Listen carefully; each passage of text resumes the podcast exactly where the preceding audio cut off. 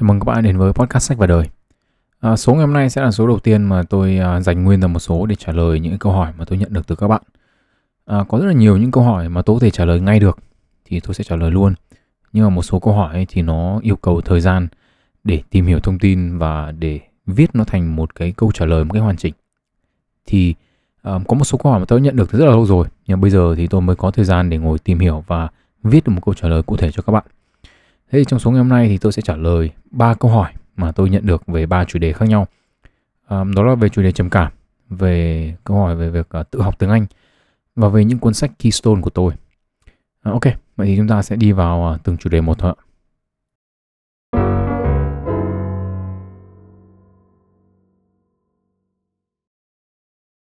À, đầu tiên thì nó không hẳn là một câu hỏi mà nó là một bộ câu hỏi của bạn Điệp à, gửi về cho sách và đời À, về những cái chủ đề về những trạng thái có thể gọi là tiêu cực ví dụ như là trầm cảm là lo lắng vân vân vân vân. À, bạn ấy thì quan tâm về cái việc là nguyên nhân tại sao những cái trạng thái tiêu cực này nó xảy ra và tại sao có những người có bị có người không và nó có phải là do giai đoạn khác nhau của cuộc đời hay không. Do cái chủ đề này thì quá rộng à, nên là tôi sẽ giới hạn nó lại với à, trầm cảm và các loại rối loạn tâm trạng hay tiếng Anh là mood disorders. À, những kiến thức trong câu trả lời này thì được lấy từ hai cuốn là cuốn sổ tay cảm xúc và cuốn sổ tay của Oxford về rối loạn tâm trạng. À, đây là hai cuốn sách tổng hợp nghiên cứu về những chủ đề này. À, đương nhiên là tôi sẽ đơn giản hóa kiến thức và tóm tắt lại thông tin cho các bạn ở cái mức độ dễ hiểu nhất trong có thể trong khả năng của mình. À, ngoài ra thì tôi cũng có đọc một số cái nghiên cứu lẻ để biết thêm về một số khái niệm do đây không phải là chuyên ngành của tôi. À, trước khi đi về trầm cảm ấy, thì tôi sẽ nói qua một chút về trạng thái lo lắng. Lo lắng và sợ hãi thì là hai hiện tượng có liên quan đến nhau và được xếp vào chung một chương trong cuốn sổ tay cảm xúc. Sợ hãi thì được định nghĩa là cảm xúc mang tính tiêu cực, được sinh ra dưới dạng phản ứng lại với những mối đe dọa sắp xảy ra. Và cảm xúc này thì kích thích phản xạ phòng ngự của sinh vật. Sự sợ hãi thì được tiến hóa trong những cái tình huống nguy hiểm đến tính mạng. Ví dụ như là trong tương tác giữa kẻ săn mồi và con mồi nhưng mà ở người ấy, thì sự sợ hãi chủ yếu mang tính chất tâm lý. À, nhưng dù là có sợ hãi một cái gì đó mang tính chất vật lý có thể sắp xảy ra thật à, hoặc là sợ hãi về mặt tâm lý ấy, thì cơ thể cũng có những cái hình thức phản ứng lại giống nhau về mặt thần kinh. Lo lắng ấy thì là trạng thái không thoải mái khó chịu về những điều tiêu cực không dự đoán trước được có thể xảy ra. Khác với sợ hãi ấy, thì lo lắng tập trung vào tương lai nhiều hơn là hiện tại và thường ý, thì lo lắng là không có nguyên nhân hay là có giải pháp cụ thể. Mặc dù hai khái niệm này khác nhau ấy, nhưng mà trên thực tế thì rất là khó có thể xác định được biên giới cụ thể giữa chúng. Ngoài ra ấy, thì cách mà chúng ta phản ứng lại với lo lắng và sợ hãi thì cũng tương tự như nhau về mặt thần kinh. Cụ thể, ấy, có bốn yếu tố được kích hoạt khi chúng ta sợ hãi hay là lo lắng. Một là nó kích thích sự cảnh giác của các giác quan để phát hiện các mối đe dọa tốt hơn. Hai là sự kích thích sự linh hoạt trong việc đưa ra các cái giải pháp và xử lý. Ba ấy là nó chuẩn bị cho sự phản ứng bằng hành động. Và bốn ấy là kích thích việc học và ghi nhớ lại để sử dụng cho những lần sau. Trong lo lắng ấy thì không có cái phản ứng lại số 3, tức là không có sự phản ứng lại bằng hành động. à, theo như tôi hiểu ấy và dựa trên quan sát của của tôi ấy, thì xu hướng lo lắng, sợ hay là cả trầm cảm ấy thì cũng phụ thuộc khá nhiều vào gen. Có người thì dễ lo lắng hơn dễ sợ cũng như là dễ trầm cảm hơn so với những người khác. à, cá nhân tôi thì cho rằng ấy, những người trong nhóm này có vẻ như là có sức khỏe hay là có thể trạng yếu hơn so với những người khác. Việc thường xuyên lo lắng ấy, thì có thể đưa cơ thể vào trạng thái stress mãn tính và dẫn đến những hệ quả tiêu cực về sức khỏe. Một yếu tố nữa tôi thấy là với những người hay lo lắng ấy, thì ngay cả những khi khi mà đưa ra những cái lập luận về mặt logic ấy, là không có gì phải lo lắng cả ấy, thì họ vẫn cứ lo lắng như bình thường. Cái này thì tôi ờ, không biết phải phản ứng lại như nào. Theo lập luận của một số nhà khoa học ấy, thì bộ máy trong cơ thể người thì cảm xúc là chương trình cấp trên và gọi như là cấp cao đấy. Và nó có khả năng chỉ đạo những chương trình cấp dưới như là nhận thức này, sự chú ý này, khả năng học, khả năng ghi nhớ vân vân vân vân. Chính vì thế nên là nếu mà chỉ đạo của cảm xúc là ê tất cả các ông lo lắng đi thì tất cả mọi thứ nó sẽ nghe theo cái điều đó tức là dưới góc độ cảm xúc ấy, thì cả buồn bã và trầm cảm thì đều có yếu tố này tức là ví dụ như là khi mà chúng ta buồn hay chúng ta bị trầm cảm chẳng hạn thì chúng ta chú ý chúng ta tập trung vào những cái điều khác chúng ta ghi nhớ cũng như là dễ tiếp thu những cái thông tin mang tính tiêu cực hơn đúng không ạ và chúng ta giảm khả năng tiếp thu những cái thông tin mang tính tích cực so với cả chúng ta bình thường khi mà chúng ta không bị buồn bã hay là chúng ta không bị trầm cảm. Um, thế thì phần tiếp theo chúng ta sẽ nói về trầm cảm. Um, theo báo cáo của Tổ chức Y tế Thế giới WHO ấy, thì tỷ lệ lo lắng và trầm cảm toàn cầu tăng 25% chỉ sau năm đầu tiên của Covid. À, nguyên nhân chính được đưa ra ấy là do stress đến từ cách ly xã hội. Với một số nguyên nhân khác như là sự cô đơn này, sự sợ hãi bị mắc bệnh này, sự mất mát của người thân này và cả những lo lắng về mặt tài chính nữa. À, với những người làm trong những cái ngành liên quan đến sức khỏe ấy, thì kiệt sức là một trong những nguyên nhân chính dẫn đến suy nghĩ tự tử. À, trong nhóm những người mắc trầm cảm ấy, thì những người trẻ tuổi và những người phụ nữ là bị ảnh hưởng nhiều hơn cả. À, ngay cả bản thân tôi cũng nhận thấy sự thay đổi của mình. À, trước đây tôi cũng là một người rất là lạc quan, rất là nhiều năng lượng và gần như là không bao giờ có những cái suy nghĩ tiêu cực. Nhưng mà qua cái giai đoạn trầm cảm ấy thì nó thật là tôi, tôi đến bây giờ tôi vẫn cảm thấy mình không được như trước nữa. Mà đấy là tôi chưa dính Covid ấy những người bị Covid thì còn có dấu hiệu trầm cảm nặng hơn và nó kéo dài nhiều tháng sau khi khỏi. À, vậy thì trầm cảm và nhóm rối loạn tâm trạng là thế nào? Thế thì về cơ bản ấy, thì nhóm rối loạn tâm trạng ấy, thì bao gồm những rối loạn về cảm xúc tiêu cực và cảm xúc tích cực, tức nó bao gồm cả hai. Nhưng mà triệu chứng của nó ấy, thì không giới hạn thuần túy về mặt cảm xúc. Những triệu chứng mà không liên quan đến cảm xúc ấy, thì là bao gồm này, giảm hứng thú và niềm vui, thay đổi cân nặng, rối loạn giấc ngủ, giảm năng lượng nói chung, cảm giác mình không có giá trị, giảm khả năng tập trung hoặc là có những suy nghĩ về việc tự tử.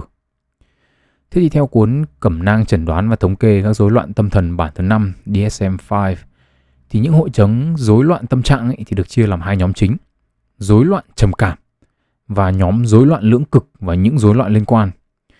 Nhóm rối loạn trầm cảm ấy thì bao gồm rối loạn trầm cảm mạnh, viết tắt là MDD là Major Depressive Disorder rối loạn trầm cảm dai dẳng, rối loạn khó chịu tiền kinh nguyệt và rối loạn kiểm soát, rối loạn tâm trạng.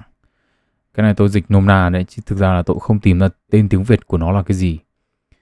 Um, rối loạn lưỡng cực ý, thì chia ra làm ba loại. Rối loạn lưỡng cực 1, rối loạn lưỡng cực 2 và rối loạn cyclothymia. À, cái rối loạn này thì không có tên tiếng Việt. Um, do rối loạn lưỡng cực nó khá là khác biệt so với trầm cảm nên là tôi sẽ không đi sâu hơn. Ở đây ý, thì có một hình thức trầm cảm khác mà tôi nghĩ cần phải nói đến à, vì chúng ta nghe thấy nó khá là nhiều trên báo đài. Đấy là trầm cảm sau sinh, tên tiếng Anh là postpartum depression. DSM-5 ấy, thì định nghĩa hình thức trầm cảm này ấy, xảy ra trong quá trình mang thai hoặc là trong 4 tuần đầu sau sinh. Theo The Mayo Clinic ấy, thì một số những biểu hiện của trầm cảm sau sinh thường bao gồm thay đổi trạng thái cảm xúc liên tục, khóc quá nhiều, gặp khó khăn trong việc kết nối với con, biếng ăn hoặc ăn nhiều hơn bình thường, mất ngủ hoặc là ngủ quá nhiều, rơi vào trạng thái mệt mỏi nghiêm trọng, mất đi thú vui hay là các hoạt động mà ngày trước mình thích, sợ rằng mình không phải là một người mẹ tốt, cảm giác vô dụng, xấu hổ hoặc tội lỗi vì mình vô dụng, giảm khả năng suy nghĩ thông suốt, tập trung hoặc là đưa ra các quyết định, có những suy nghĩ làm hại bản thân hoặc đứa trẻ, có những suy nghĩ về cái chết hoặc việc tự tử. Một vấn đề nghiêm trọng hơn ấy có thể phát triển sau sinh đấy là rối loạn tâm thần sau sinh hay còn có tên tiếng Anh là postpartum psychosis. Những biểu hiện của rối loạn tâm thần sau sinh ý thì thường bao gồm cảm thấy bối rối hoặc không biết chuyện gì đang xảy ra, ám ảnh với đứa trẻ, xuất hiện ảo giác hoặc là bị ảo tưởng, có những hành vi làm hại bản thân hoặc đứa trẻ. Ở đây ý, thì tôi cũng phải nói rằng là những triệu chứng của hiện tượng này có thể sẽ phức tạp hơn rất là nhiều. Và tốt nhất ấy và đây tôi xin nhấn mạnh lại là tốt nhất ấy, là các bạn đừng có lấy thông tin từ một cái podcast để đưa ra những cái chẩn đoán cho bản thân mình hay là những người xung quanh. Ở đây chúng ta tìm hiểu thuần túy là để biết, chứ không phải là để thực hành. Thế thì có hai giả thuyết cho ta tại sao lại có hiện tượng trầm cảm sau sinh. Một là do sự thay đổi cảm xúc đến từ sự thay đổi hormone sau sinh. Cụ thể là sự chênh lệch giữa estrogen và progesterone giữa quá trình mang thai và sau khi sinh càng lớn thì khả năng phát triển trầm cảm sau sinh càng cao.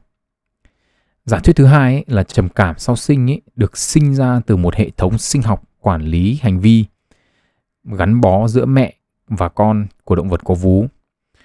Trong môi trường ít stress và có nhiều sự hỗ trợ ấy, thì hệ thống này giúp cải thiện mối quan hệ giữa mẹ và con. Nhưng trong môi trường nhiều stress ấy, ít hỗ trợ thì nó sẽ khiến người mẹ dễ rơi vào trạng thái trầm cảm hơn. Trầm cảm sau sinh là một hiện tượng phức tạp nên có thể những nguyên nhân gây ra hiện tượng này trong mỗi trường hợp lại khác nhau um, nhưng một số yếu tố có tỷ lệ tương quan cao với trầm cảm sau sinh là đã từng mắc trầm cảm trong quá khứ này, gặp nhiều sự kiện stressful trong cuộc sống, mối quan hệ vợ chồng không tốt và hỗ trợ xã hội không đủ tốt. Dưới góc nhìn của sinh học tiến hóa ấy, thì một số hình thức rối loạn trên ấy là rối loạn về trầm cảm ấy. Trên thực tế có thể không phải là rối loạn mà là một hình thức thích nghi. Một phần nguyên nhân cho giả thuyết này ấy, là bởi vì những cái triệu chứng của một người bình thường ấy, và những cái triệu chứng của một người bị rối loạn ấy, rất là khó phân biệt. Dưới góc nhìn này ấy, thì những triệu chứng như kiểu là giảm khả năng trải nghiệm khoái cảm này, giảm chức năng tình dục này, thèm ăn này, thay đổi nhận thức và cả những hành vi liên quan đến tự tử ấy, thì hoàn toàn có thể được sinh ra từ những chức năng mang tính thích nghi. Ở đây ấy, thì tôi sẽ xin phép đưa ra một cái ví dụ khác nó tương tự như vậy để cho các bạn dễ hiểu. Tức là trong số dinh dưỡng ấy, thì tôi có nói rằng là cái cơ chế mà bảo vệ chúng ta khỏi chết đói ấy, thì cũng là cái cơ chế mà khiến chúng ta khó giảm cân hơn rất là nhiều khi mà nó hoạt động bình thường. Đúng không ạ? Thế tức là về cơ bản là chúng ta hiểu rằng là đây là một cái cơ chế sinh học mà chúng ta có thể chưa hiểu rõ 100%. Cái cơ chế sinh học này ấy, thì là giúp gắn bó giữa mẹ với cả con. Nhưng mà trong trường hợp ấy, nó hoạt động không bình thường ấy, thì nó sẽ sinh ra uh, trầm cảm sau sinh và một số cái rối loạn trầm cảm khác nhau. Um, thế nếu như là một chức năng mang tính chất nghi ý, thì trầm cảm giúp chúng ta như thế nào? Về cơ bản ý, thì những đặc trưng của trầm cảm ý, có thể được sắp xếp xoay quanh một cảm xúc, đó là buồn. Khi mà một yếu tố môi trường nào đó ý, kích thích cảm xúc buồn ý, thì nó sẽ ảnh hưởng đến các chức năng khác nhau trong cơ thể như là sinh sản này, nhận thức này, giảm sức đề kháng này, khả năng phát triển và khả năng sửa chữa của cơ thể. Và những cái chức năng này ý, sẽ thay đổi cái quá trình đưa ra quyết định của chúng ta. Ví dụ như là khi chúng ta đang vui chẳng hạn thì chúng ta sẵn sàng tham gia những hoạt động cộng đồng hơn. Nhưng mà khi buồn ý, thì chúng ta chỉ muốn về nhà nằm xem phim ví dụ như vậy. Cảm xúc buồn ý, thì là cảm xúc có tác dụng khiến cho chúng ta suy nghĩ lại về những việc đã xảy ra trong quá khứ. Có thể là để rút kinh nghiệm và thay đổi hành vi trong tương lai. À, bạn nào mà nghe podcast của tôi nhiều ấy đặc biệt là những cái số cà phê tối ấy, thì có thể thấy được cái yếu tố này nó khá là rõ ở nguyên. À, cảm xúc đặc trưng của bạn ấy là buồn và bạn ấy nghĩ rất nhiều về những cái sự kiện xảy ra trong quá khứ. À, nghiên cứu ấy thì cũng cho thấy là quy trình xử lý và phân tích. Cụ thể là các bạn có thể hiểu nôm na là kiểu như chúng cách mà chúng ta suy nghĩ logic về một vấn đề gì đó ấy, thì là hoạt động mạnh hơn ở những người có biểu hiện của cảm xúc buồn hoặc là trầm cảm. Cụ thể, trầm cảm ấy là tập trung sự chú ý của chúng ta vào việc phân tích những cái vấn đề mà đưa chúng ta vào trạng thái trầm cảm. Và vì thế chúng ta cũng không còn năng lượng về mặt nhận thức để dành cho các yếu tố khác nữa. Thế thì cá nhân tôi ấy, thấy phần thông tin này nó còn phù hợp với một cái quan sát nữa mà tôi thấy được trong những cái mối quan hệ mà tôi đã từng trải qua. Tôi thấy là những cái bạn mà tôi từng nói chuyện ấy thì cảm xúc buồn khá là đặc trưng của những cái người mà tôi cho rằng là có tính thực tế hơn và hay suy nghĩ hơn những bạn còn lại. Um, tôi đã từng có cái suy nghĩ không biết là chính xác là lấy ở đâu là những cái người mà suy nghĩ nhiều ấy, và sống thực tế ấy, thì họ buồn bởi vì họ thấy cuộc sống nó có quá nhiều khó khăn nó thiếu công bằng vân vân vân vân. Nhưng mà sau khi tìm hiểu vấn đề này thì tôi nghĩ rằng là nhận định này thì cũng có thể có chiều ngược lại. Tức là có những người ấy, được sinh ra ấy, là đã có gen là họ dễ buồn hơn những người khác. Hoặc là vì hoàn cảnh sống khiến cho họ buồn nhiều hơn. Và điều này ấy, thì khiến cho họ sống thực tế hơn suy nghĩ nhiều hơn về những việc đã xảy ra. Nhìn chung ấy thì cũng giống như là những hiện tượng xã hội khác mà chúng ta đã từng nói đến ấy, thì trầm cảm là một hiện tượng có nguồn gốc đến từ cả khía cạnh sinh học tức là gen lẫn yếu tố môi trường. Và trong những năm vừa qua ấy, thì môi trường bất lợi dẫn đến tỷ lệ trầm cảm cao hơn hẳn so với trước đây. À, tuy nhiên ấy, thì đây vẫn là một cái hiện tượng rất là phức tạp và có rất là nhiều cuốn sách viết về nó. Nên là tôi xin phép dừng câu trả lời ở góc độ của câu hỏi thôi. Đến là tại sao hiện tượng này lại xảy ra và nó có nguồn gốc từ đâu?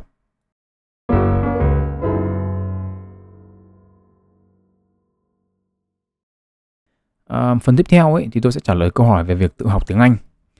Bạn Nam Anh ấy thì có hỏi là làm thế nào để tự học được tiếng Anh và bạn ấy thì có nhu cầu đi học bậc cao học, tức là thạc sĩ và có thể là tiến sĩ. Thế thì ờ, trước khi chia sẻ về cái mảng này ấy, thì tôi cũng phải nói về bản thân tôi trước. Bạn nào cảm thấy những cái gì tôi trải qua nó không liên quan lắm và nó không đủ tin tưởng ấy thì không nhất thiết là phải nghe lời khuyên của tôi về việc tự học tiếng Anh. Đầu tiên ấy là tôi không phải là một người tự học tiếng Anh Tôi được cho đi học ở bên ngoài và tiếp xúc với tiếng Anh qua sách, truyện và cả TV từ khi tôi còn bé. Chính vì thế không thể nói rằng tôi có thể hiểu được những khó khăn của một người đã có tuổi mà phải tự học tiếng Anh nó như thế nào. À, vậy thì tôi lấy cơ sở gì để chia sẻ kiến thức về việc tự học tiếng Anh cho các bạn? Nghiêm túc mà nói thì tôi cũng chẳng có cơ sở gì cả. À, tôi cũng chỉ đơn giản là có kinh nghiệm hơn một năm đi dạy tiếng Anh nhưng mà cũng chỉ là luyện thi IELTS thôi. À, được nhận đi luyện thi thì cũng là do điểm thi của tôi cao chứ không phải là tôi có năng lực sư phạm hay là tôi có bằng cấp gì cả. À, trong bốn kỹ năng của tôi ấy, thì viết là kém nhất mà tôi nói như nào thì tôi viết như thế thôi. Đâm ra tôi tôi chỉ được 7 thôi. À, có lẽ là sau 4 năm vừa rồi viết không ngừng nghỉ thì thì khả năng viết của tôi có thể khá hơn và có thể là tôi sẽ thi lại để phục thu. à, tuy nhiên cái điều quan trọng nhất ở đây ấy, là nếu các bạn chấp nhận được tất cả những cái điều tôi vừa nói, tức là những cái gì tôi trải qua và những cái gì tôi có về tiếng Anh ấy, thì thì các bạn hãy nghe tiếp lời khuyên của tôi về việc tự học. Còn uh, nếu không ấy thì các bạn có thể tìm với những cái nguồn khác mà nó uy tín hơn. Thế thì việc đầu tiên trong việc học tiếng Anh ấy, khi mà đã ở một cái độ tuổi nhất định, tức là cụ thể là chúng ta bắt đầu học tử tế tiếng Anh từ con số 0 hoặc là số 1, số 2 đi, từ những năm cấp 3 trở về sau ấy, khi mà việc uh, tiếp thu ngôn ngữ nó không còn được thuận lợi như lúc còn nhỏ nữa ấy, thì trên tất cả là các bạn phải xác định được cái mục tiêu học. Tức là các bạn học để làm gì. Nếu mà không có mục tiêu rõ ràng ấy thì rất là dễ bỏ giữa chừng. Đã có rất là nhiều người đến hỏi tôi về học tiếng Anh như nào và thậm chí là nhờ tôi dạy. Xong rồi chỉ được năm hôm ba bữa là chán. Hoặc là bận việc này, bận việc kia mà không học nữa. Nếu mà bạn chỉ học cho vui ấy, thì đừng học. Nếu bạn chỉ học cho biết ấy, thì cũng đừng học tiếng Anh ấy là một cái công cụ giao tiếp và học nó là để sử dụng cho mục đích cụ thể chứ không phải là học vì muốn biết hay là để cho vui. à, việc xác định được mục tiêu cụ thể rất là quan trọng vì có xác định được mục tiêu cụ thể rồi ý, thì mới có thể xác định được là mình cần phải học cái gì. Với mục tiêu này ý, thì hai mục tiêu nhỏ hơn và cụ thể hơn ấy, cần phải được đưa ra là phải đạt được một mức điểm tiếng Anh nhất định ở các bài thi. à, đây là cách mà các trường đại học đánh giá năng lực ngôn ngữ.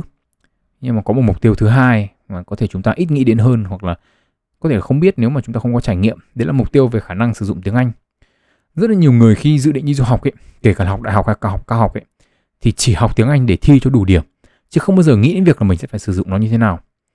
Phần lớn là cứ nghĩ là thì cứ thi được đã qua đến nơi rồi sang đấy rồi tính lúc đấy mình cải thiện sau. Nhưng mà nói thật là sang đến đây rất nhiều người không cải thiện được và khi mà họ bị choáng ngợp với cái việc sử dụng tiếng Anh hàng ngày ấy, thì nó sẽ có những cái hệ quả mang tính uh, tiêu cực. Mà điều này ấy, thì không phải là một vấn đề với một vài người. Uh, có tôi quan sát thấy là có một bộ phận ấy là năng lực của họ là đủ để tiếp nhận vào trường nhưng mà gặp rất là nhiều rắc rối trong quá trình học. Mà tôi cũng nói luôn là cái này nó không phải là vấn đề chỉ của người Việt Nam thôi mà tôi thấy cả học sinh Trung Quốc, Nhật Bản hay là Hàn đều gặp cái vấn đề này. À, và đặc biệt là những ở những nước như kiểu Iran hay là nói chung học sinh quốc tế tôi thấy ở đến từ nhiều nước khác nhau là đều gặp cái vấn đề là họ đủ điểm để thi sang đây nhưng mà sang đây họ rất là gặp rất là nhiều vấn đề trong việc giao tiếp hay là đi dạy hay là trợ giảng nhất là trong việc đi dạy. À, tôi thấy là những cái học sinh à, làm tiến sĩ đến từ những cái nước như kiểu Trung Quốc rất là đông. À, một số nước mà ở trường tôi có ví như Brazil chẳng hạn thì các bạn ấy khi các bạn đi dạy thì học sinh gần như là không bao giờ hiểu được là các bạn ấy đang nói cái gì cả. Và đấy là một cái điều mà tôi cho rằng nó khá là dở. Nhưng mà nói như thế thì không có nghĩa là với cái mục tiêu đi du học ấy thì chúng ta phải học tiếng Anh theo kiểu, kiểu khác hẳn. Không phải chỉ là chúng ta dành nhiều thời gian hơn cho một số những kỹ năng nhất định và sử dụng những cái tài liệu mang tính chất học thuật hơn um, là chỉ đơn thuần đọc những cái tài liệu tiếng Anh đơn giản.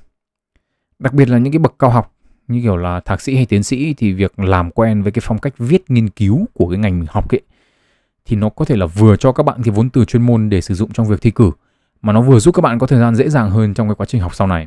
À, đây là một cái vấn đề mà tôi cho rằng là à, rất là nhiều bạn học cùng với tôi cái, uh, trong cái thời gian tôi học thạc sĩ là gặp vấn đề về cái này bởi vì từ đại học lên thạc sĩ là phải đọc rất là nhiều à, và đọc nghiên cứu thì nó thật là nó rất là buồn ngủ xong mà còn đọc mà mình cứ phải vừa đọc vừa trà nữa thì nó vừa chậm mà nó lại ngủ hẳn luôn Thế thì quay về với việc thi tiếng Anh. Sau khi đã xác định được là mình muốn học cái gì và vào trường nào rồi ý, thì điều tiếp theo cần phải làm là xác định xem là mình phải học để thi bài kiểm tra tiếng Anh nào. Dưới góc độ của người sử dụng tiếng Anh nhiều năm rồi đi thi ấy, thì tôi thấy là bài kiểm tra nào đi chăng nữa thì nó cũng chỉ có thể kiểm tra năng lực ngôn ngữ tiếng Anh của các bạn ở những cái kỹ năng nhất định mà thôi. Và nó cũng chỉ có thể phản ánh được một phần năng lực thực sự của các bạn. Nhưng mà đây lại là một lợi thế nếu mà các bạn nghĩ suy nghĩ về nó bởi vì là chính vì nó chỉ kiểm tra một số kỹ năng nhất định thôi nên là việc mà các bạn rèn luyện những cái bộ kỹ năng mà nó kiểm tra ấy thì có thể giúp các bạn trong cái việc là đạt điểm các bạn mong muốn ở đây ấy, thì tôi cũng phải nói là cái việc luyện kỹ năng này đấy thì nó sẽ có một cái lợi thế chính cái lợi thế chính của nó là về mặt thời gian. Có nghĩa là cái kỹ năng của các bạn mà càng tốt các bạn càng luyện nhiều ấy, thì cái thời gian mà các bạn cần phải làm bài nó càng ngắn lại. Thế thì một trong những cái ví dụ mà tôi hay lấy là cái bài đọc trong IELTS à, đây là cái kỹ năng có thể nói là dễ gỡ điểm nhất. À, mặc dù là mỗi một dạng bài đọc ở trong IELTS ấy, thì nó hỏi những cái khác nhau nhưng mà về cơ bản ấy thì gần như là tất cả các dạng bài kiểm tra này ấy, thì nó đều kiểm tra ba yếu tố. Một là bạn có tìm được thông tin được hỏi hay không. Hai là các bạn có thể phân tách được những câu dài thành những cái mẫu thông tin ngắn dễ hiểu hay không. Và ba ấy là các bạn có khả năng tóm tắt ý hay không. Đây là những cái kỹ năng rất là cơ bản trong việc đọc hiểu. Một người đọc tiếng Anh nhiều năm như tôi ấy, lần đầu tiên đi thi ấy, thì cũng còn cần rất là nhiều thời gian để làm từng cái một, làm từng dạng bài một. Đơn giản là vì đọc sách thì chẳng ai kiểm tra những kỹ năng này cả. Nhưng mà càng làm nhiều ấy, càng đi dạy nhiều ấy, thì tôi làm những kỹ năng này càng nhanh. À, đến lần cuối cùng tôi thi IELTS ở Việt Nam trước khi đi học cao học, tức là khoảng lần thứ năm đấy. Thì tôi làm cái phần reading 60 phút ừ, thì tôi chỉ mất có khoảng 28 phút để làm thôi. À, đương nhiên là điểm thi thì lần nào của tôi nó cũng giống nhau chỉ là cái kỹ năng của mình nó được cải thiện à, mặc dù những kỹ năng được kiểm tra thì nó rất là đơn giản nhưng mà nó không có nghĩa nhé là thực tế lúc luyện tập và làm bài kiểm tra nó đơn giản như thế. Kiểm tra việc đọc hiểu là một chuyện và tất cả các bài kiểm tra tiếng Anh thì đều có cái đọc hiểu. Nhưng mà bài đọc của IELTS nó sẽ khác với TOEFL và dạng câu hỏi cũng khác nhau quy trình giải bài cũng khác nhau. Biết được bài kiểm tra hỏi cái gì nó kiểm tra kỹ năng gì của mình và xác định được quy trình xử lý dạng câu hỏi là hai vấn đề khác hẳn nhau. Và như thế thì nếu câu hỏi đầu tiên bạn cần phải hỏi ấy, trong cái khi mà bắt đầu cái hành trình học tiếng Anh của mình ý, là việc bạn học để làm cái gì ý, thì câu hỏi thứ hai bạn cần phải hỏi đấy là bạn có đang ở trình độ có thể tự học được không tôi cũng phải nói thật là tôi không là người dạy luyện thi TOEFL nên tôi cũng không biết là như nào thì tự học được nhưng mà nếu IELTS ấy, thì tôi cho rằng là nếu các bạn đi thi thật và các bạn nên đi thi thật thay vì đi thi thử ở trung tâm. Và nếu các bạn được khoảng 6.0 trung bình 4 kỹ năng và các kỹ năng ấy, điểm không chênh lệch nhiều ấy, thì các bạn có thể tự học nếu mục tiêu là 6.5 hay là 7.0. Còn nếu điểm trung bình của các bạn là 6.0 trở xuống hoặc là các điểm thành phần nó quá lệch ấy, ví dụ như là có một cái điểm nào đấy thấp hẳn lại chẳng hạn thì các bạn nên đi học trung tâm hoặc là học riêng kỹ năng mà mình kém nhất. À, theo như tôi Google thì 6.0 IELTS nó tương đương với khoảng 72 đến 78 điểm TOEFL IBT À, các bạn có thể sử dụng mốc điểm này để xem xem là mình đã qua mức có thể tự học được hay chưa. Ở đây ấy, thì có hai lý do cho cái lời khuyên này. Một là nếu kỹ năng nào đó các bạn kém hẳn ấy hoặc là kỹ năng ngôn ngữ tiếng Anh nói chung của các bạn không đủ để có thể tự tìm hiểu và áp dụng được đúng quy trình xử lý các dạng câu hỏi khác nhau ấy thì việc đi học trung tâm hoặc là một giáo viên nào đó có trình độ ấy, thì có thể giúp các bạn tiết kiệm được rất là nhiều thời gian. Tự loay hoay tìm hiểu cách xử lý các dạng câu hỏi hay là các dạng bài khác nhau ấy khi mà năng lực của mình chưa có ấy, thì nó cực kỳ mất thời gian. Chưa kể nhá là các bạn còn không thể tự đánh giá được cách tiếp cận vấn đề của mình như thế là đúng hay là sai đâm đầu vào những bức tường như thế sẽ khiến cho các bạn nhụt chí và không theo đuổi đến cùng mục tiêu của mình. Chính vì thế nên cái lý do thứ hai ấy, cho cái việc nên đi học ấy, là khi mà đi học ấy, thì các bạn sẽ có những người học cùng là bạn đồng môn ấy. Thấy những người khác đang gặp khó khăn như mình sẽ giảm tải áp lực về mặt tâm lý đồng thời là giúp các bạn có động lực để cạnh tranh và tiến bộ hơn. Ở đây ấy, thì tôi cũng có một cái lưu ý cá nhân như này. Và tôi cũng nhấn mạnh đây là quan sát cá nhân cũng như là nhận định của cá nhân của tôi thôi việc chọn trung tâm cũng như là chọn giáo viên để đi học tôi không biết nhận định này có chính xác hay không. Ở những cái kỹ năng mà có thể gọi là dễ hơn tức là dễ lấy điểm hơn như kiểu là đọc và nghe ấy, thì các bạn nên tìm đến trung tâm nào có giáo viên có điểm tuyệt đối hoặc cận tuyệt đối hai kỹ năng này để học. Thời điểm mà tôi còn đi dạy thì tôi còn chịu khó để ý và thấy có rất là nhiều chia rất là nhiều người chia sẻ các cái kinh nghiệm này tip tricks các cái chiêu trò cho hai kỹ năng nghe và đọc. Ở đây tôi cũng phải xin phép nhắc lại là kinh nghiệm của tôi ấy, thì nó chỉ giới hạn trong việc dạy và học IELTS thôi. Với kỹ năng nghe ấy, thì tôi thấy rất là nhiều kinh nghiệm hay là tip tricks chiêu trò được đưa ra không hề đúng một tí nào tôi thi IELTS chính thức được 5 lần trong hơn một năm đi dạy kinh nghiệm đi thi bài nghe của tôi cho thấy là không có một cái chiêu trò nào đúng trong 100% trong cả năm lần đó cả. Um, tôi cũng tự làm hết mấy quyển cam và tôi cũng chẳng thấy có cái chiêu trò nào đúng cho tất cả những cái bài nghe đấy cả. Uh, hoặc tôi cũng phải thú nhận là có thể dữ liệu tôi chưa đủ tôi uh, đi dạy chưa đủ lâu chưa phát hiện ra được có cái chiêu trò gì nó áp dụng được trăm phần trăm. Ờ, nhưng mà ở kỹ năng đọc ấy, thì có vẻ nhiều chia sẻ là đúng. Nhưng mà những kinh nghiệm được chia sẻ ấy, hoặc là việc đi dạy kỹ năng ấy đặc biệt là kỹ năng đọc ấy thì tôi quan sát được là thấy có một cái vấn đề. Đấy là khi mà giáo viên dạy học sinh kỹ năng đọc ấy thì cách họ dạy là họ có bài mẫu họ biết đáp án rồi sau đó họ mới đưa ra quy trình giải. Tôi cho rằng thứ tự làm như thế là không đúng bởi vì quy trình giải của họ ấy được đưa ra dựa trên việc là họ biết trước đáp án là gì. Chính vì thế đâm ra là nhiều khi quy trình giải của họ ấy là nó sẽ được bẻ cong đi được thay đổi để nó phù hợp với cái đáp án của cái câu hỏi đấy.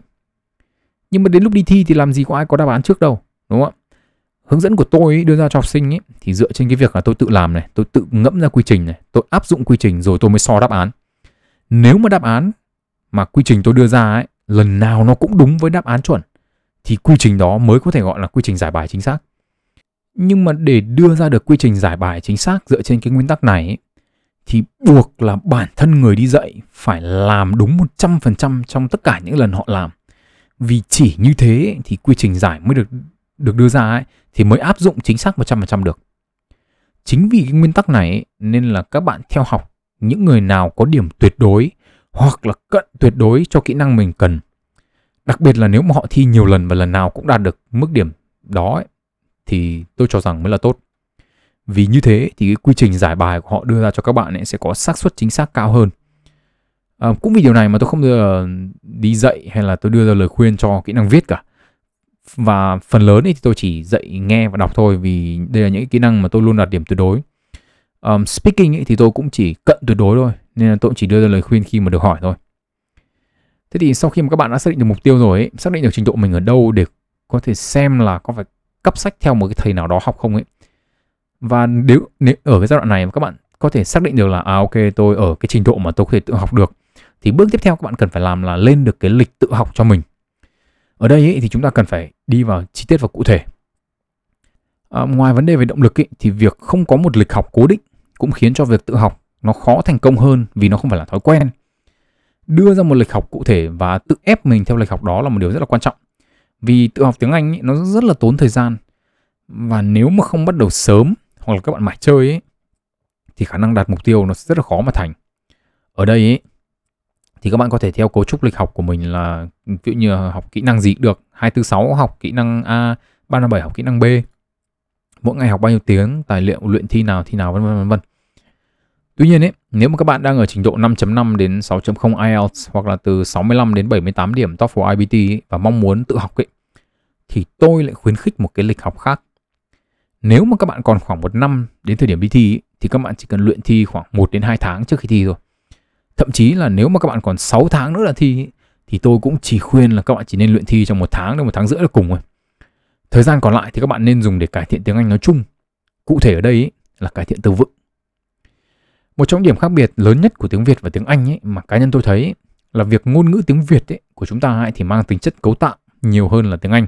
Đây là quan sát cá nhân 100%. À, điều này nghĩa là thế nào? Điều này có nghĩa là về mặt ngôn ngữ ấy, từ ngữ chỉ những khái niệm trong cuộc sống ấy thì trong tiếng Việt được cấu thành từ những từ đơn có một âm tiết.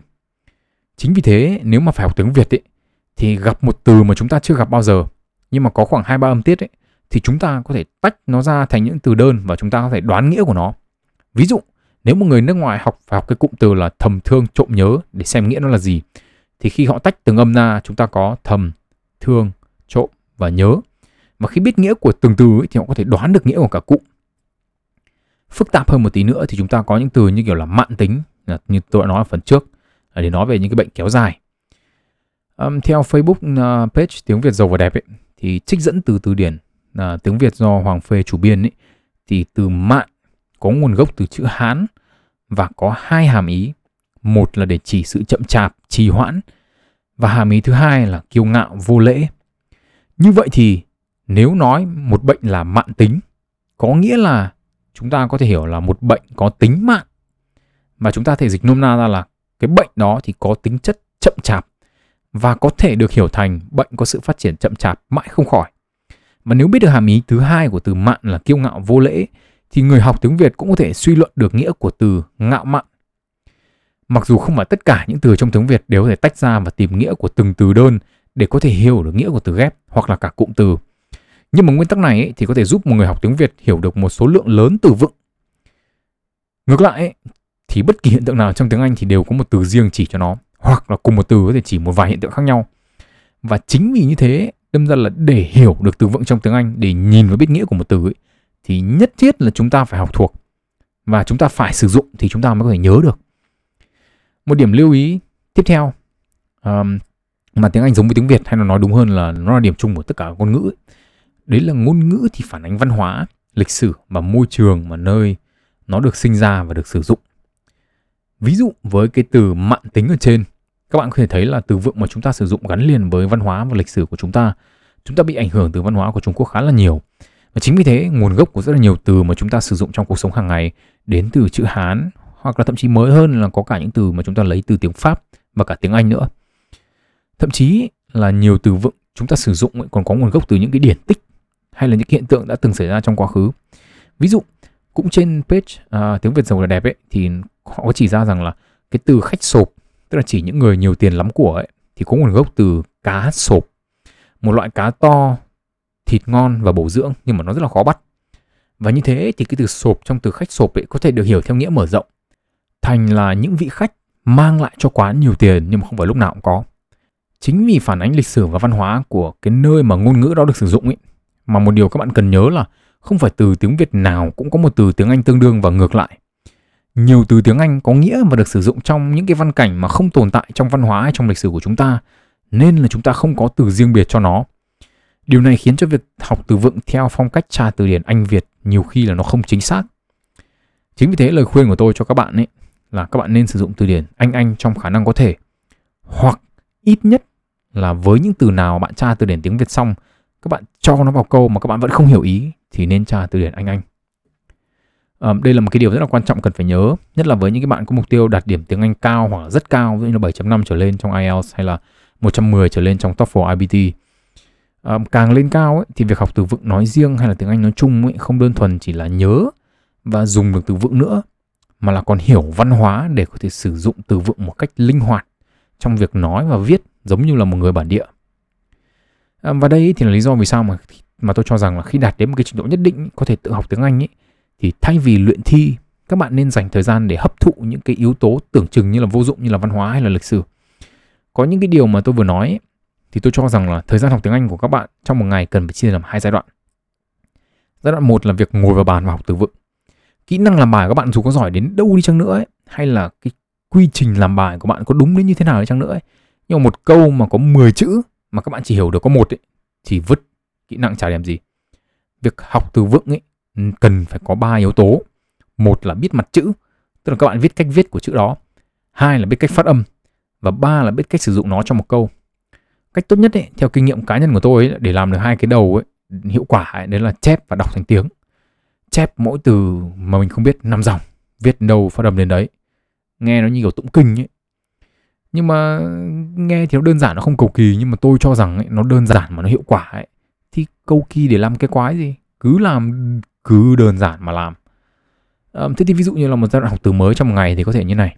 Các bạn có thể lên mấy cái trang báo mạng hoặc là kiếm một quyển sách nào đó hay ho bằng tiếng Anh mà các bạn thích về chẳng hạn.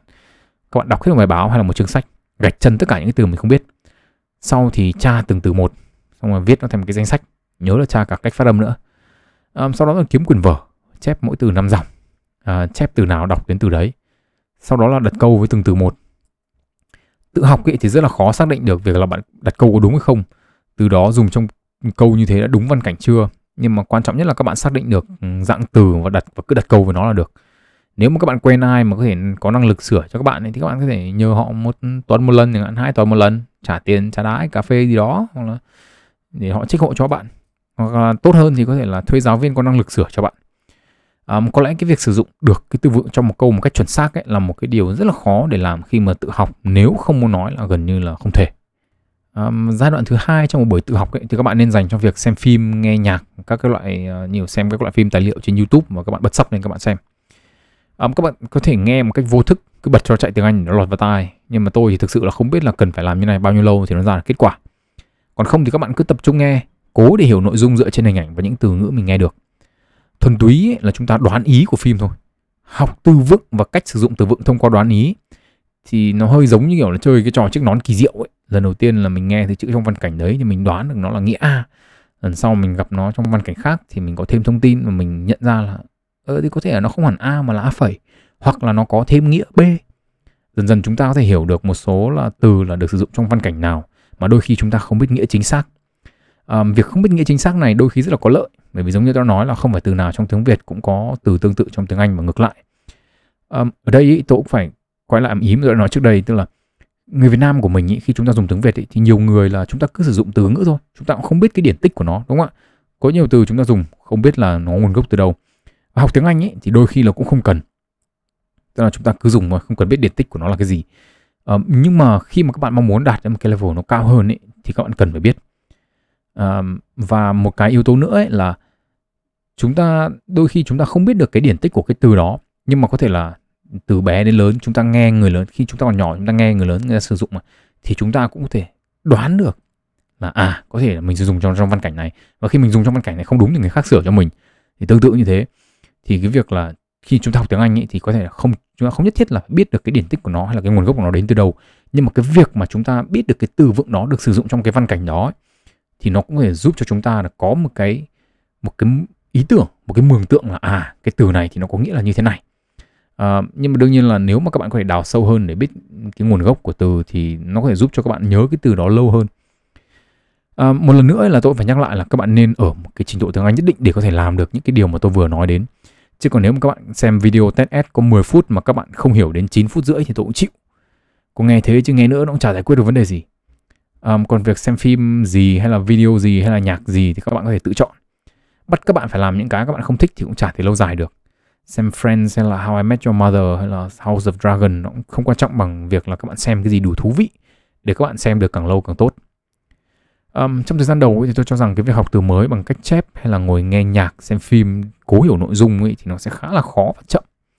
Um, cái này thì cần thời gian để làm quen thôi. À, ngay cả khi các bạn có đi học trung tâm ấy thì tôi cũng khuyên là các bạn nên dành thời gian làm những cái điều này.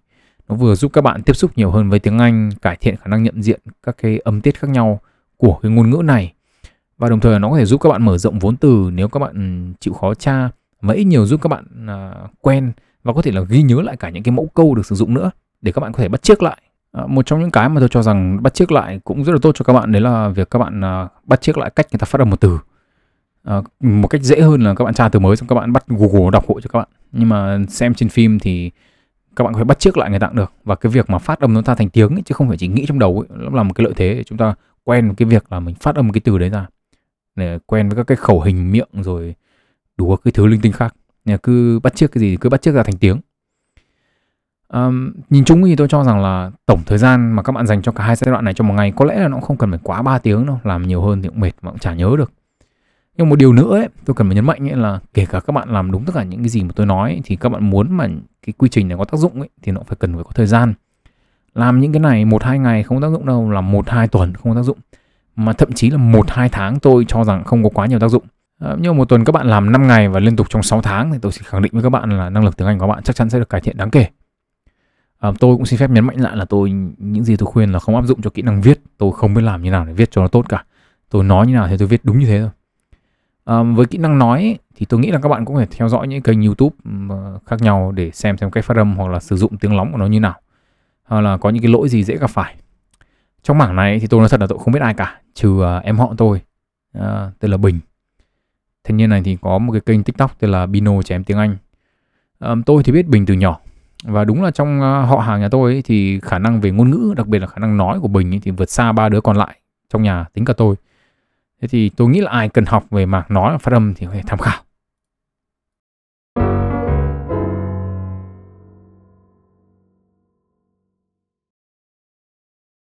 À, một câu hỏi nữa của bạn Điệp mà tôi muốn dành thời gian trả lời vì chả mấy khi có cơ hội nói.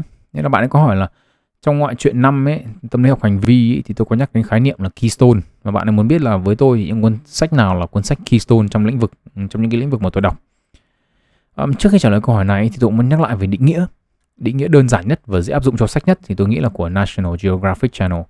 Um, với keystone species là những cái loài động vật có vai trò rất là quan trọng đối với sự tồn vong của những loài khác trong cùng một hệ sinh thái À, ví dụ mà nhiều người biết đến và có lẽ tôi hình như tôi cũng nói một lần rồi đấy là loài chó sói ở khu công viên bảo tồn Yellowstone ở Mỹ. Khi mà loài chó sói này bị săn bắn và giảm số lượng đáng kể ấy, thì nó dẫn đến cái việc là mấy con nai sừng tấm phát triển quá mức, ăn trụi các loại cây cỏ làm sói mòn sông suối ở khu vực này. Thế thì khi mà loài chó sói được đưa trở lại thì mấy con nai sừng tấm này là hết cửa hoành hành và hệ sinh thái ở đây được cân bằng trở lại. Trong sinh thái học ấy thì không nhất thiết là một loài keystone còn các loài khác còn lại thì không. Mà với những hệ sinh thái phức tạp ấy thì mỗi một loài được gán một cái giá trị keystone khác nhau. Chỉ số keystone của một loài ấy thì có thể được hiểu là tầm ảnh hưởng của nó trong tương tác với những yếu tố khác nhau trong hệ sinh thái. Có thể là loài khác, có thể là môi trường vân vân vân. Và nghiên cứu kiểu này thì thường là những nghiên cứu dưới dạng mô phỏng. À, còn trong thực tế thì thường là chỉ số keystone của một loài là cao, rất cao, thấp hay rất thấp thường chỉ được nhận ra khi mà loài đó đã biến mất khỏi hệ sinh thái mà thôi. Chính vì thế, tôi xin phép trả lời câu hỏi của bạn Điệp ở góc độ ở giữa. Cụ thể, tức là tôi sẽ trả lời câu hỏi rằng là giả định rằng nếu tôi phải quên đi ít nhất một cuốn sách trong những cái lĩnh vực khác nhau mà tôi được đọc ấy, thì theo mô phỏng trong đầu tôi ấy, thì cuốn sách nào khi mà mất đi ấy, thì sẽ có ảnh hưởng lớn nhất đến suy nghĩ của tôi trong lĩnh vực đó. Um, thế thì trong lĩnh vực sinh học ấy, thì có lẽ cuốn có chỉ số keystone cao nhất của tôi là cuốn P53 The Gene That Cracked the Cancer Code của tác giả Sue Armstrong uh, và là chủ đề của chương 11. Cuốn sách này nó quan trọng ấy vì nó không phải chỉ đơn giản là kể cái câu chuyện về cách mà chúng ta tìm được chức năng của gen P53 mà nó còn có cả những cái đoạn viết về cách hoạt động của gen um, bằng những cái từ ngữ rất là đơn giản và dễ hiểu. Uh, cuốn sách này là một trong những cuốn sách khiến tôi tìm hiểu sâu hơn về sinh học, đặc biệt là về gen um, có thể hiểu theo một cách nào đó là nếu không có cuốn sách này ấy, thì cũng không có những cuốn sách khác về những cái khía cạnh khác nhau của gen. À, um, trong, trong lĩnh vực nhân chủng học lịch sử ấy, thì có cuốn Homo Sapien của Yuval Noah Harari. Cuốn này thì quá nhiều người đọc rồi nên tôi cũng chả làm nữa. À, gọi nó là Keystone thì cũng không quá chuẩn bởi vì tôi không đọc quá nhiều sách về cái chủ đề lịch sử hay là về nhân chủng học. Nhưng mà nó đưa ra những kiến thức khá là nền tảng cho những hiểu biết của tôi về sự phát triển của loài người, đặc biệt là dưới góc độ hành vi tiến hóa. Um, trong lĩnh vực uh, vật lý lượng tử ấy, thì Keystone với tôi lại không phải của một sách mà là một series bài giảng có tên là Quantum Mechanics, The Physics of Microscopic World uh, của giáo sư Benjamin Schumacher ở trên trang The Great Course. Uh, bộ bài giảng này thì có rất là nhiều những nguyên lý cơ bản của vật lý lượng tử và tôi sử dụng để đọc và hiểu những cái tài liệu sau này về cái chủ đề này. Um, trong lĩnh vực tâm lý học ấy, thì có quyển How Emotions Are Made của tác giả Lisa Feldman Barrett.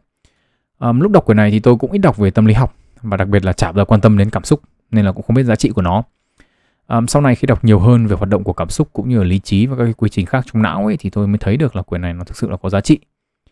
Ngoài ra ấy, hai cuốn mà cá nhân tôi thấy rất là keystone với bản thân mình đó là cuốn Outliers um, có bản tiếng Việt là những kẻ xuất chúng của Malcolm Gladwell và cuốn Range uh, được dùng làm chương 2.1 và 2.2 của sách và đời.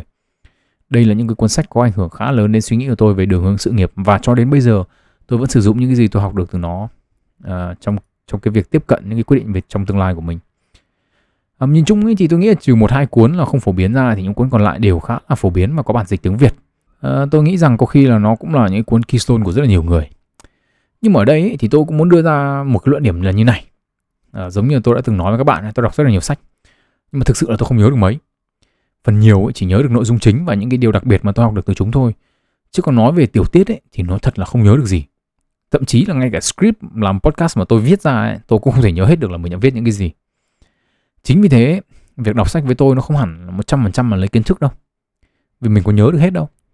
Mà chủ yếu là những cái động lại trong đầu mình ấy, là những kiến thức mà nó giúp mình thay đổi nhận thức về thế giới quan. Ví dụ như là có những cuốn sách đọc xong chả nhớ mấy nhưng mà nó lại cho mình thấy là à trước khi đọc cuốn sách này thì mình nghĩ nó như này. Đọc xong thì mình thấy là hóa ra là cái hiện tượng đó trong thực tế nó phức tạp hơn mình nghĩ. Và như thế lần sau ấy khi mà mình nhìn thấy một cái hiện tượng gì mà mình cho là đơn giản trong cuộc sống ấy thì mình lại phải chậm lại và mình nghĩ là hmm, hay là cái hiện tượng này nó không đơn giản như là trước đây mình đã nghĩ nhỉ? Và cái việc dừng lại và đặt câu hỏi đó ấy, thì khiến cho mình đào sâu hơn khiến cho mình không vội vàng đưa ra những cái nhận định cá nhân. Mà nó cũng không phải chỉ đơn giản là giới hạn ảnh hưởng lên sự vật hay sự việc đâu mà nó còn lan sang cả con người nữa. Tức là khi chúng ta biết rằng là những yếu tố môi trường và những biến đổi trong gen ấy là cần thiết để sinh ra bệnh ấy, thì tự nhiên là chúng ta có thể mở rộng nó ra và chúng ta hiểu rằng ờ thì với những người mà mình cảm thấy mình không thích hay là không hài lòng với họ ấy thì mình cũng phải hiểu rằng là có những cái mà họ chẳng phải là họ có ăn ý gì với mình đâu mà đôi khi là hoàn cảnh sinh ra lớn lên nó như vậy gia đình nó như vậy cái tính cách đó lấy từ một ai đó trong gia đình nó là gen hay là hoàn cảnh sống nó khiến người ta phải có những cái tính cách mà mình không thích vân vân và vân vân cái đấy thì theo như tôi hiểu thì gọi là học một biết hai đấy. Um, tôi nghĩ rằng ấy, khi mà mình mới bước vào con đường đọc sách ấy, thì cái điểm khởi đầu của nó là mình đọc một để mình biết một thôi. Nhưng mà rồi ấy, càng đi xa trên cái hành trình đó thì mình đọc một mình có thể biết được hai ba và thậm chí là có thể biết được 10 với những người rất là giỏi. Um, chính vì thế rồi đến một cái điểm nào đó ấy, khi mà chúng ta quay lại chúng ta nhìn lại cái hành trình của mình ấy, thì chúng chúng ta cũng có thể khó được có thể xác định được đâu là cái keystone trên cái con đường mà mình đã đi qua à, với cái số QA đầu tiên này ấy, thì tôi cũng kỳ vọng rằng là trong cái việc trả lời câu hỏi của một số người ấy, thì tôi cũng có thể trả lời những câu hỏi tương tự của những người khác. Và hy vọng là nó mang lại cho đến cho các bạn một cái giá trị nào đó. À, nếu các bạn có những câu hỏi tương tự hoặc muốn biết về một cái chủ đề một hiện tượng nào đó trong cuộc sống các bạn có thể gửi uh, câu hỏi về email của podcast hoặc là nhắn tin thẳng vào page Facebook. À, nếu có cơ hội tôi sẽ làm những cái số Q&A tiếp theo. Chào mừng các bạn đến với podcast sách và đời. Tên tôi là Nguyễn Tiến Đạo hẹn gặp lại các bạn trong những số tiếp theo. Và chúc các bạn một ngày tốt lành.